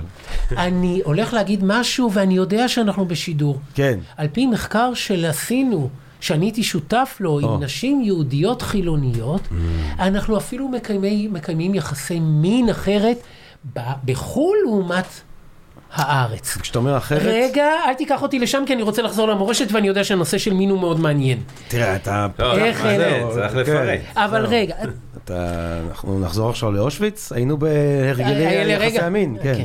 עכשיו, באתרי מורשת, אני תכף אטען שאנחנו גם מתנהגים אחרת. Mm. למה? היום הביקור באתרי מורשת, ושכל אחד מכם, תחשבו על אתר מורשת מסוים שביקרתם בו, וזה יכול להיות אתר דתי, וזה יכול להיות פשוט אתר שהוא חשוב לכם ומייצג את הזהות שלכם. כן. ומבחינתי, אם אתה אוהד שרוף של מכבי תל אביב בכדורגל, אז זה יכול להיות בלומפילד. כן. כי אתה חושב, למרות שאתה אדם נורא משכיל, ואתה טוען שאתה רציונלי, ואתה חילוני ונבון, אתה תטען שהדשא קדוש. ואתה תטען, בוא נלך בהקשר של עיריית תל אביב, שמקום, אתה עוד פעם, מקום מרצחו של יצחק רבין, זכרו לברכה, הוא אתר קדוש. ודרך אגב, אני בפן האישי טוען שזה אתר מורשת. כן. אנחנו מגיעים למקומות הללו, למה? ולמה אנחנו גם מגיעים יותר ויותר? כי היום שלושתנו והמאזינים, אנחנו אוכלים את אותו אוכל פלוס מינוס. ואנחנו שותים את אותו קפה. ואנחנו אוהדים את אותה קבוצת כדורגל. ואנחנו מתלבשים באותה בגדים. מה שמייחד אותנו זה העבר. עכשיו, במדינת ישראל ולאורך ההיסטוריה הציונית, דיברו איתנו תמיד על העבר. אני לא רוצה, וכאן רגע נגביה עוף ונהיה רגע, ניגע רגע בפילוסופיה וקצת בהיסטוריה, אם אנחנו מכירים את הספר זכור. העם היהודי תמיד חונך לזכור ולהזכיר. ספר של אה, ירושלמי. נכון. כן. והגדת, אתה עושה את זה בלי לשים לב, אם אתה עושה את הקידוש כל יום שישי. וכמובן, כל ליל הסדר, לצערי הרב, אנחנו מתחילים ב"והגדת אז אתרי- לבנך", ולא גם "והגדת אתרי לילדיך". מורשת הם כאילו ביטוי פיזי במציאות של אה, הצו הזה של, של לזכור. ליצור, לזכור, לצקת זהות. כן. של מי אתה ולמה אתה. הרי תובל שנמצא פה, הוא ביום יום עסוק במה הוא יאכל בבנדיקט. כן. אבל כאשר הוא הולך לאושוויץ בבית אנה פרנק והכותל, אותו דבר. עדיין רק כל הזמן חושב יושב על... באושוויץ, חושב, אבל אבל האם שם אני אזמין את יש אה, הסלט? מסעדה, כן, מסעדות אחרות. לא, אבל אבל- האמת היא ש- אבל- שאני פעם שמעתי ששני האתרים הכי מתוירים בירושלים זה א', הכותל, אה, מבחינה יהודית לפחות, וב', אה, יד ושם. אני לא בטוח אם זה יד ושם או עיר דוד, אבל ביד ושם אתה גם לא משלם כניסה. אז בואו כן. גם נדבר, האתר הש- השני הוא, הוא עיר דוד ושם אתה משלם כניסה. וזהו אתר מורשת שמטרתו להביא לשינוי עמדות. כן. ולהביא לחינוך המבקרים. בל נטעה, זאת מטרתם של אתרי מורשת. כאשר אתה קורא שאנחנו יוצרים את אתרי המורשת כדי ללמוד, אתה, ובייחוד בהסכת הזה, צריך לשאול, אבל ללמוד מה? והשאלה החשובה היא מה באים ללמוד שם. ואתרי מורשת, מטרתם להנחיל לך מסגרת אידיאולוגית מסוימת. ואני ואתה בתור מבקרים פשוטים, שאמרו לנו להגיע מבית הספר לכותל, הגענו. ואבא ואימא שלנו, שהגיעו ליום הורים, שאלו על השיעורי בית כמה הילד מקבל בחשבון ובאנגלית, הם מעולם לא התעניינו. לא סתם זבולון נועה עמר והמפד"ל תמיד רצו לשלוט במשרד החינוך. אתה יכול גם לבוא ולהגיד לי, ויש לך ביקורת על זה? לא. אין ואקום בתחום של מורשת, ומי שרוצה להנחיל מסגרת אידיאולוגית, צריך לפעול בתחום הזה. ואין דבר כזה של ואקום, ואני גם מאתגר אותך. במרחבי מורשת, אתה תמיד תיחשף לנרטיב אחד. עכשיו, אתם תמיד תבואו ותגידו, רגע, אבל לכל מטבע יש שני צדדים, ואתם תגידו, לכל מטבע יש שני צדדים לפחות. לא באתרי מורשת. באתרי מורשת, רק צד אחד יוצא צודק, נכון, וכמובן, מה נובע מזה? שהצד השני הוא לא צודק, והוא לא נכון. ורגע ניגע בפילוסופיה, ברוסו, שבא ו... וטוען שאנחנו יוצרים את השבטים ללא קשר למשאבים שאנחנו צריכים. אנחנו יוצרים שבטים משחר ההיסטוריה האנושית, גם אם יש לנו מספיק אוכל ושתייה ומשאבים למחייתנו. ואין כמו אתרי מורשת, בייחוד בעולם המודרני, כאשר נגיד ותובל יחליט, ו- ואפילו אתה, mm. עם כל מה שאמרת קודם, תקבל החלטה, אני לא מכיר אותך, להתחתן. Mm. Mm. תכף הוא יכעס. והחלטה אסטרטגית שיהיו לך ילדים. כן. אתה הרי נורא עסוק, מתי יהיה לך זמן לחנך אותם? אנחנו משאירים את זה היום. נשלח אותם ליד ושם. בדיוק. כן. שיחונכו ביד ושם הילדים. בדיוק. תקשיב, אני, אני רוצה אבל, אה, אתה פתחת, אתה, אתה, אתה זרקת לאוויר מחקר על הרגלי המין של אה, חילונים, חילוניות. לא, כי- חילוניות. חילוניות. אז אני, א', אני רוצה לשמוע את התוצאות של המחקר הזה, אבל יש פה גם שאלה הרבה יותר קשה, ו- שהיא פחות אה, משעשעת ורומנטית, והאפשרות של, של להשתחרר מינית בצורה בריאה ויפה, וזה גם התופעות ש, של הילדים או הנערים האלה שנוסעים, וכנראה שהם מגיעים ל, ל, ל, לאזורי נופש במטרה. מאוד ברורה של איזשהו סוג של כיבוש מיני או שחרור מיני שבא לידי ביטוי בצורות מזעזעות, אלימות, בהמתיות. אה, סיפור, איך קראו לה? נ- איה נאפה. ולצערי אותו. מקרה, ואילת, בדיוק. זאת אומרת, מקרים כאלה של סוג של marauding gangs של אה, זכרים צעירים שמסתובבים אה, עם סכנת נפש, אמ, ותיירות מין. התייר הגרמני הסטריאוטיפי בין ה-60 עם בטן בירה בתאילנד או בקובה. אה, הסטריאוטיפי, אבל כן. אתה יודע, יש, זה לא, זה לא תופעה שלא קיימת. נכון. אמ, אתה רוצה שאני ארחיב? תרחיב, תרחיב על הדבר הזה, כי דיברנו גם על, על, על, על זה שברגע שאתה יוצא מה, מהמגבלות של, ה, של, ה, של, ה, של הבית, אז, אז אתה משתחרר. נכון. לטוב ואולי לפעמים לא לטוב. אז בוא תן לי לקחת אותך למסע קטן ואני מקווה שלא תשתעממו. זה לא אם- נשמע לי משעמם, אבל אני גם רוצה את התוצאות של המחקר. קד- אז בואו נתחיל בתוצאות של יאללה. המחקר. אני אתחיל ברקע למחקר. מי בכלל חושב על מחקר שכזה? הרי באוניברסיטה, מקום כל כך מכובד ויומרני, לא מדברים על המנדי היומיומי ודברים כמו מין ומיניות וכן הלאה. ועוד בפקולטה לניהול. ואני בתור סטודנט באתי ואמרתי, למה מדברים איתי על מניעים לתיירות, אבל נמנעים מלדבר על מין? והמחקר שאני אדבר אודותיו, שהחוקרת הראשית, אה, שמה, היום היא כבר פרופסור אליזבטה ברדיצ'בסקי, והיה אה, וחברו שם גם פרופסור נתן אוריאלי ואנוכי, עסק לא בסקס טוריזם, בסקס אינטוריזם. זה היה, רואיינו נשים על כל סיפור חייהם, ונתנו להם לדבר על מה שהם רצו. לבחירתם. דרך אגב, התחלנו את המחקר גם עם גברים, וגברים אמרו, אם זה מחקר אקדמי, תמחקו את כל מה שאמרנו, כל מה שאמרנו היה עורבא פרח, רק רצינו להגזים ולהרשים אתכם. אז עשינו את המחקר רק עם נשים. והתוצאות הם אולי יעניינו כקוריוז, ואפשר להעביר עליהם סטנדאפ, אבל יש בהם משהו מאוד לא בריא על החברה שלנו. נו, קדימה. התברר מהמחקר שנשים בחוויה התיירותית חשו שהן יכולות להיות היוזמות בפעילות המינית. בארץ, בישראל, הם הגבילו את עצמם לנורמות מסוימות. ובעת החוויה התיירותית, הם הרשו לעצמם להקל מהנורמות ולהיות אלה שיוזמות. אלה שדורשות קיום יחסי מין, שדרך אגב, שקראת את חלק מהרעיונות, באת ואמרת, רגע, רחמנות, עשיתם עכשיו טיול מאורגן, הלכתם 15 קילומטר במשך היום, למי יש כוח? והם הסבירו, חובה. וזה היה חלק מהמניעים לצאת לפעילות תיירותית. כן.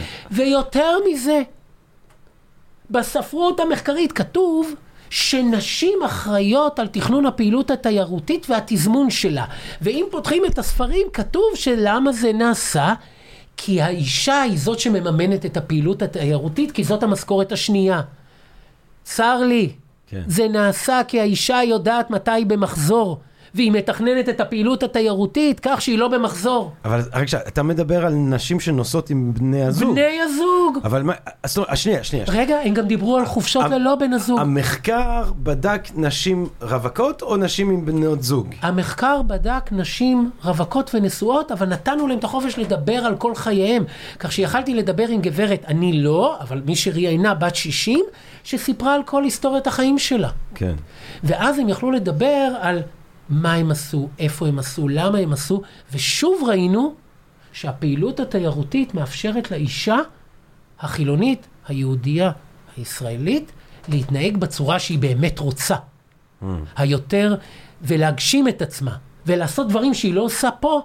מ- מ- מחשש של נורמות חברתיות. אני רגע גולש ואני אחזור למה מחקר ששאלת. איכותני או כמותי? במקרה הזה, מחקר איכותני לחלוטין. אני, דרך אגב, עשיתי מחקר עם אה, להט"בים על תהליך היציאה מהארון, שתהליך היציאה מהארון מלווה גם בפעילות מינית. ולא אחת עלה שזה היה בעת פעילות תיירותית. כשהם היו יכולים לגלות את עצמם, לבדוק את עצמם, לבחון את חופשי, עצמם, באופן משוחרר. נכון, ולא תחת סכנה. כי אם נדבר על ההקשר התל אביבי, אז הם לא צריכים ללכת לגן העצמאות. ו- ולחוות אולי אונס, או כן. דמוי אונס, כן. אלא לעשות את זה בחו"ל, באווירה בטוחה, להתאהב במישהו, וגם לקיים יחסי מין. וגם שלא יזהו אותם. ברור. כן. ולבחור זהות בדויה כן. ואחרת. אני דיברתי וראיינתי פעם לסבית שקיימה, רצתה לבדוק אם היא לסבית בחו"ל. אז היא יצאה לקיים בחו"ל יחסי מין עם גבר, כי היא ידעה שאם זה יקרה בישראל כולם ידעו, מה שנקרא בביצה. כן. ואז אה, מעניין. זה יפגע לה במוניטין בקהילה הלסבית. ועכשיו בואו ניגע בנקודה שלך. להבדיל, זאת אומרת להבדיל, ולהבדיל. אם אני- אם אני מסכם מה שאמרת עד כה על תיירות ומין, זה שבאמת בנסיעה לחוץ לארץ יש אפשר לקרוא לזה שחרור, יש איזשהו, נכון. כן, אה, אה, אה, אה, פתיחות מינית יותר גדולה, אולי זה נתפס כחלק מהחוויות שאתה רוצה לצבור. אה, אבל, אבל, אבל זה, וזה ו- כמובן מאוד שונה מתיירות אה, מין בתיירות, זה מאוד שונה מתיירות מין. בדיוק. כן. עכשיו, כמובן שאתה ציינת מספר דוגמאות, והאשמת את הגבר הלבן. כן. בדוגמאות הללו. אבל אפשר גם להאשים את האישה הלבנה, כן, כי יש בסיפורים האלה בקניה. בג'מייקה וכן כן, הלאה. כן. אוקיי, אבל לצערנו הרב, אנחנו עדים לכך. וכמו שדיברנו, על הנושא הזה של שחרור. ואז אני מרשה לעצמי לעשות דברים שלעולם לא הייתי מרשה לעצמי לעשות בסביבת הבית. עכשיו, אני במובן מסוים, וצר לי, גם חש בטוח יותר, כי אני עושה ובורח. כן. וגם היא תיירת. עכשיו, כמובן, ההתנהג... אני, אני כמובן בשידור הזה, זה שאני נתתי הסבר מה זה זאת לא אומרת אומר... גם היא תיירת? אז אם היא תיירת, למי היא תפנה? כאשר זה, הרבה פעמים, כל הסיפורים הנוראים האלה, זה בין תייר ותיירת. אה, לא, אה, אה, כן, זה, זה, זה הסיפורים של הפיגוע המיני, האונס הנורא הזה, למשל בינאפה וכולי, אבל כן. כשאת, אני חושב שלרוב כשאתה חושב על תיירות מין, אתה חושב על משהו שהוא לצערי איזה ריקבון מוסדי יותר, אנשים אז- שנוסעים למדינות עולם שלישי ומנצלים שם אה, אה, בוא- נערות ונערים וילדות וילדים. ילדות כן. וילדים, נכון. והתופעה הזאת קיימת, ויש על זה דרך אגב בחקר התיירות הרבה מאוד מחקרים, ולצערי הרב היום בין ממשלות אין שיתוף פעולה, כך שאם העלמת מס ירדפו, או שכרת במריחואנה ירדפו אחריך בכל העולם, אבל אתה יכול לצאת ולקיים יחסי מין עם ילדים בגיל נוראי, אני לא רוצה לנקוב פה, ולפגוע בנפש האדם. והיום אין שיתוף פעולה בין ממשלות, ואפילו יש מדינות שלא בעצימת עין, אלא ביודעין מעודדות את זה בשל התרומה הכלכלית, אוקיי? וגם כשמגיעים למקומות הללו, לצערי הרב, אתה רואה שם ישראלים שאפילו העבירו את מקום מגוריהם. כל, לגנות בשידור זה לא מספיק, כן. צריך לקרוא פה לאכיפה ולענישה חמורה. אה, ב- בכל ה... אבל לצערי הרב, אנחנו מרשים עצמנו בחוויה התיירותית להתנהג אחרת, והביטויים הם גם אלימות. בוא, נ, בוא, בוא, בוא, בוא, כדי לסיים את ה... אני חושב שכדי לשל, לסיים במרומים את, ה, את, ה, את השידור הזה, את השיחה המרתקת הזאת, פרופסור אה, יניב פוריה, אה, בוא נלך לפיינל פרונטיר אולי.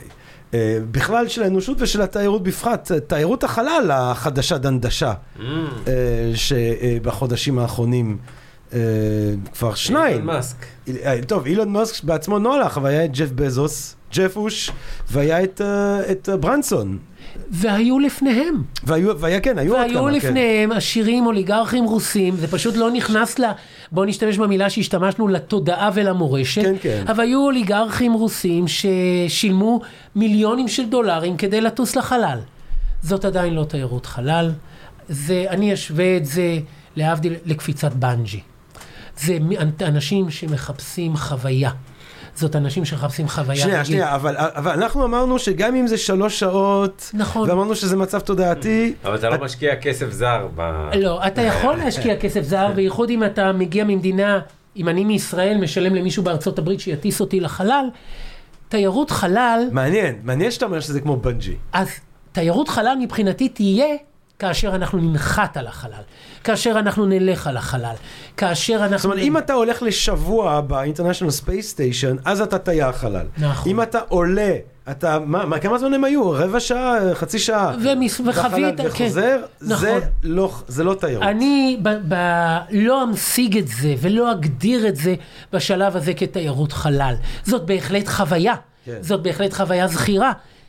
דרך אגב, אם היית מציע לי עכשיו לעשות את זה, או טיול באירופה, אז אין ספק שאני בוחר בחוויה הקצרה הזאת. זאת אומרת, פעם הבאה שאתה עושה תחרות לתלמידים באילת, ואתה עושה תחרות, פרס כן. ראשון זה חלל, פרס שני, מסעדה, פרס שלישי, פריז. פריז. עכשיו, דרך אגב, זה, כל מה שאמרנו עכשיו מסתדר עם מה שנגענו, שזה בליבת התיירות.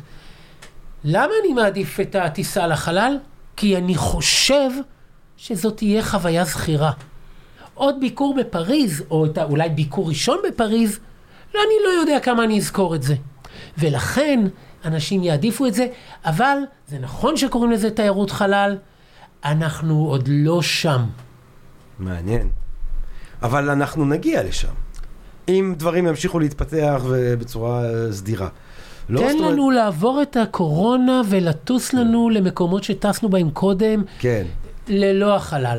אבל האם, תראה, אם יהיה פה היגיון כלכלי, מישהו יקים בית מלון מהי- בחלל. מהי אה, חוויית התיירות הזכורה לך? דיברנו כל הזמן על חוויות אה, זכורות, שכירות. אה, מה- מהי מהי- מהי חוויית התיירות הזכורה לך ביותר, אולי באינטנסיביות ביותר, או בערגה הכי גדולה, או האהבה הכי גדולה לדבר? אני חושב שהחוויה שזכירה, זכורה עליי ביותר, ואתה מדבר למרות תחום העיסוק, כן. ולמרות התפקיד, והיותי חבר סגל במחלקה לניהול מלונות ותיירות באוניברסיטת בן גוריון, כן. את, אתה מדבר עם אדם שצריך להשקיע ולקטוש אותו ולדחוף אותו להיות מעורב בפעילות תיירותית, אבל אתה בחרת חוויה זכירה, כן. וחוויה זכירה היא לא בהכרח חיובית. כן. אני חושב שהחוויה הזכירה ביותר תהיה ביקור שלי בגיאורגיה, הרבה לפני שהישראלים התחילו להגיע לגיאורגיה, ושם אני ורעייתי חווינו מספר חוויות אמ, שלא נשכח אותן. אני לא בטוח שהן חיוביות, אבל זה כן נכנס למורשת האישית שלנו, והנה חיברתי בין תיירות ובין מורשת אישית. חייב לזרוק איזה חוויה אחת כזאת. רוצה? בטח. ישר בפנים?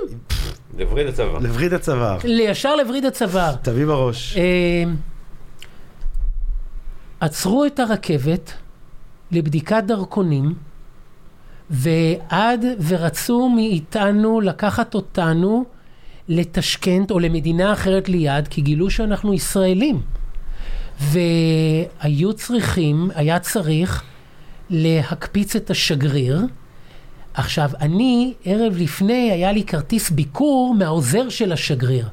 וזכרתי שיש לי את הכרטיס ביקור והוצאתי אותו כדי שהם יח- יחשבו שאני חלק מהשגרירות. ואני לא ידעתי, מה שהתברר שבסך הכל הם רצו שוחד. ולא לימדו אותי, אחד, שהם רוצים שוחד, ושתיים, איך משלמים שוחד. חוויה שתישאר איתי מעניין. הרבה זמן. פרופסור יניב פוריה. רוצה עוד חוויה? ועוד איך? מורשת הפעם, כדי שנסגור. יאללה, מורשת. מוכן? תמיד. אתה לא תאהב אותה. לא... יאללה, תביא בראש. בואנה, תביא בראש. בווריד. בווריד. תביא בווריד. יוצאת משלחת מטעם עיריית תל אביב, באותה תקופה גרתי בתל אביב. ל... לאושוויץ. או, או, חזרנו לאושוויץ. בדיוק. לא דיברנו על תיירות מין באושוויץ, אגב. עדיף שלא. כן. Um, הגענו לאושוויץ ויצאנו ילדים מכיתות ט' עד י"ב, שניים מכיתות ט', אני הייתי בכיתה ט' באותה תקופה.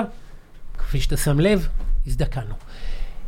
Uh, מנהג ביהדות הוא שלהביא עפר לקברי המוני... uh, לקברים של מק... קהילות שמקום קבורתם לא נודע.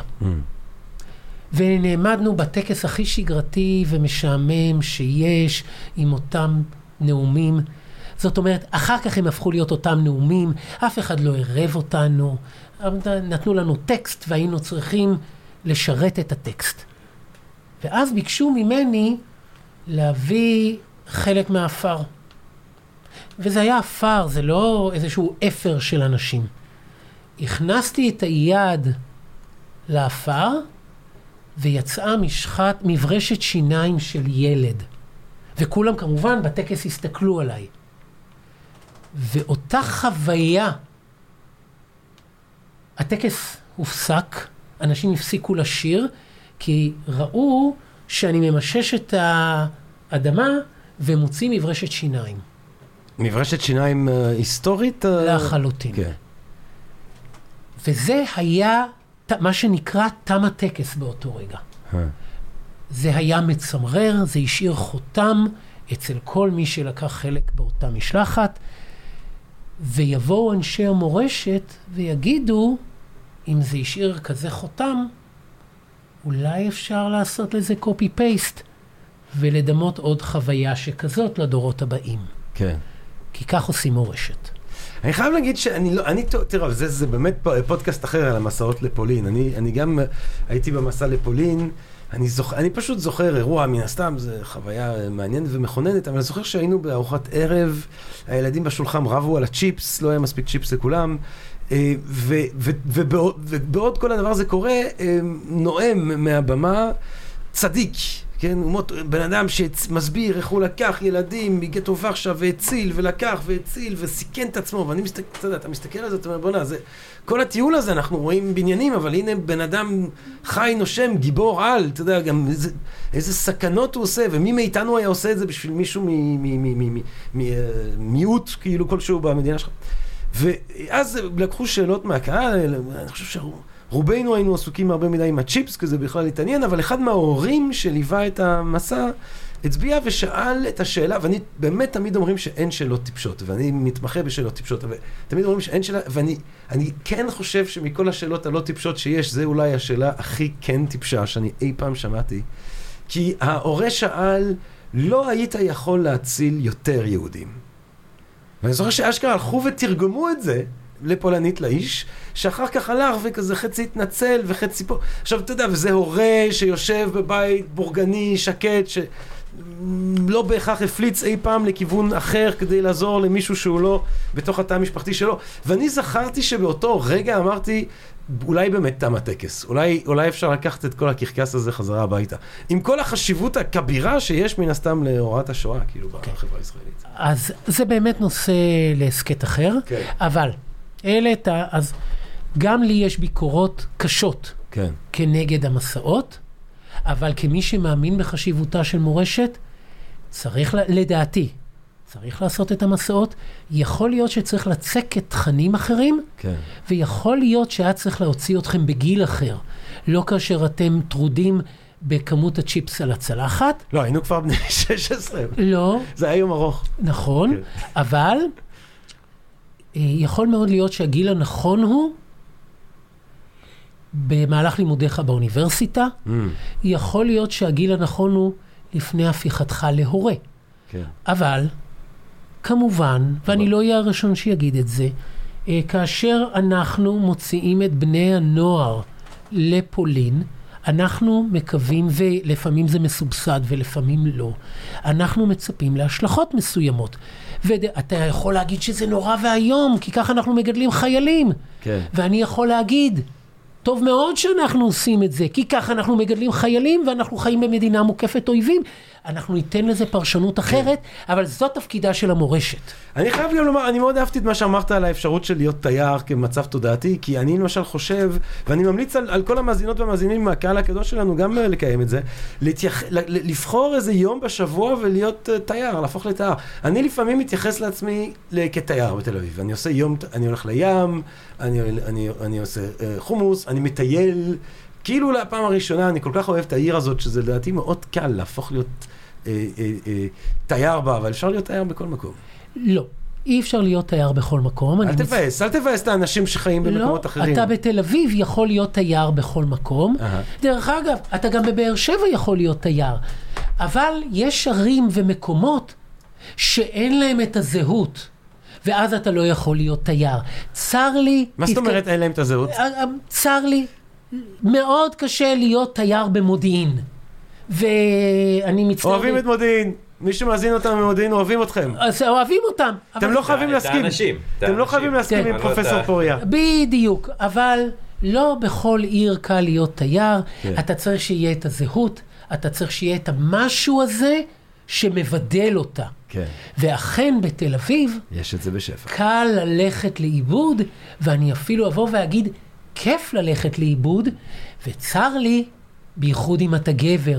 Mm. אתה מדבר מנקודת מבטך. נכון. לנשים, יש פה אזורים, ואני בדיוק עכשיו בודק את זה, כן. שמסוכן ללכת לאיבוד. נכון. נכון. לצערנו הרב, החוויה התיירותית היא שונה מאוד מאוד מגדרית. מאוד נכון. מאוד וכמובן, מאיזה חתך אתה. כן. רובנו לא יכולים להרשות לעצמם להיות תיירים. אנחנו מדברים פה על תחום שהוא אה, פעם היה רק לעשירון העליון, ויש אנשים שיש להם ביקורת על הקפיטליזם וכן הלאה, אבל בזכות כל ההתפתחות, היום כולנו יכולים, או רובנו, כן. לפחות במדינת ישראל, יכולים להיות מעורבים בפעילות תיירותית, אפילו תובל. אפילו תובל, שדבר ראשון אחרי, אם יהיה אחרי הקורונה, הוא טוב גם תוך כדי לפני, קורונה. אתה- כן. אתה- טס. טיול ג'יפים בגיאורגיה, בבקשה. מתי? עם החברים מהצבא, מתי? מתי שיהיה אפשר. אה, יאללה, זה הדבר. מה, היית- מה אתה, אתה, יש לך איזה תוכנית אם הקורונה מסתיימת לטוס לאנשהו? מצטער, מצטער. אין לי. אתה יודע מה? לא מצטער. לא מצטער. אין לי. גם לי לא. חוף גאולה, לשם אני טס. אה, פרופסור יניב פוריה, תודה רבה רבה לך על השיחה המרתקת הזאת. זה היה מסע, זה היה סוג של... אה, היינו תיירים עכשיו? היינו תיירים בעולם הידע שלך אולי? הייתי עכשיו תייר בתוך העולם המחקר לא, שלך. לא, לא, לא היינו? לא. למה? ביקרת, ביקרתי. אבל אולי אתה רוצה להישאר ולא לחזור הביתה. יאללה, בוא נישאר, אני אשאר לעולם ועד. זה הבעיה, השאלה אם אתה, אתה תעיף אותי, תעיף את התייר. פרופסור יניב פוריה, תודה רבה רבה רבה רבה לך על השיחה המרתקת הזאת, אה, ותודה רבה לכם, לקהל הקדוש שלנו כאן בפודקאסט של Think and Ring Different, שאנחנו, נכון טובה, אנחנו מתים על זה שהם כותבים, אנחנו כן, מקבלים הודעות. ותגובות, על דמות ואגב, הרשע, ג'רמי. העמדות הרשע. אה, אגב, הם גם לפעמים אומרים דברים, כי אני, אני נורא מתלהב ממה שהאורחים שלנו אומרים, ולפעמים אני מקבל אחר כך הודעות שאומרים, וואי, תקשיב, קח גם את זה בחשבון וגם את זה בחשבון, וזה דבר אה, שלי מאוד עוזר, זה נותן עוד מבט. אז חשוב לומר שאנחנו מביאים פה אנשים אה, הכי מלומדים והכי חכמים שאנחנו מצליחים לאסוף, אבל... בארץ, מה זה מצליחים לעשות? בארץ, כן, בארץ, נקודה. אנחנו, כי תובל מצליח לאסוף את כולם, זה התפקיד שלו. אבל, אבל, אבל, אה, אה, לא, לפ, לפעמים אפשר, יש ריבוי דעות, אז כן. תקשיבו לטיעונים, אבל אנחנו תמיד שמחים לשמוע את הטיעוני נגד של הקהל הקדוש שלנו. אני מקווה מאוד שנהניתם מהפרק הזה, אה, מהפרקים שכבר הקלטנו, מהפרקים שבעזרת השם נמשיך ונקליט. בינתיים, מה אני אגיד לכם? כל טוב, תהפכו לפעמים לתיירים ביקום, סתם ככה, אה, רק בריאות, אהבה רבה, ונשתמע. נשתמע. פודקאסט, פודקאסט, פודקאסט.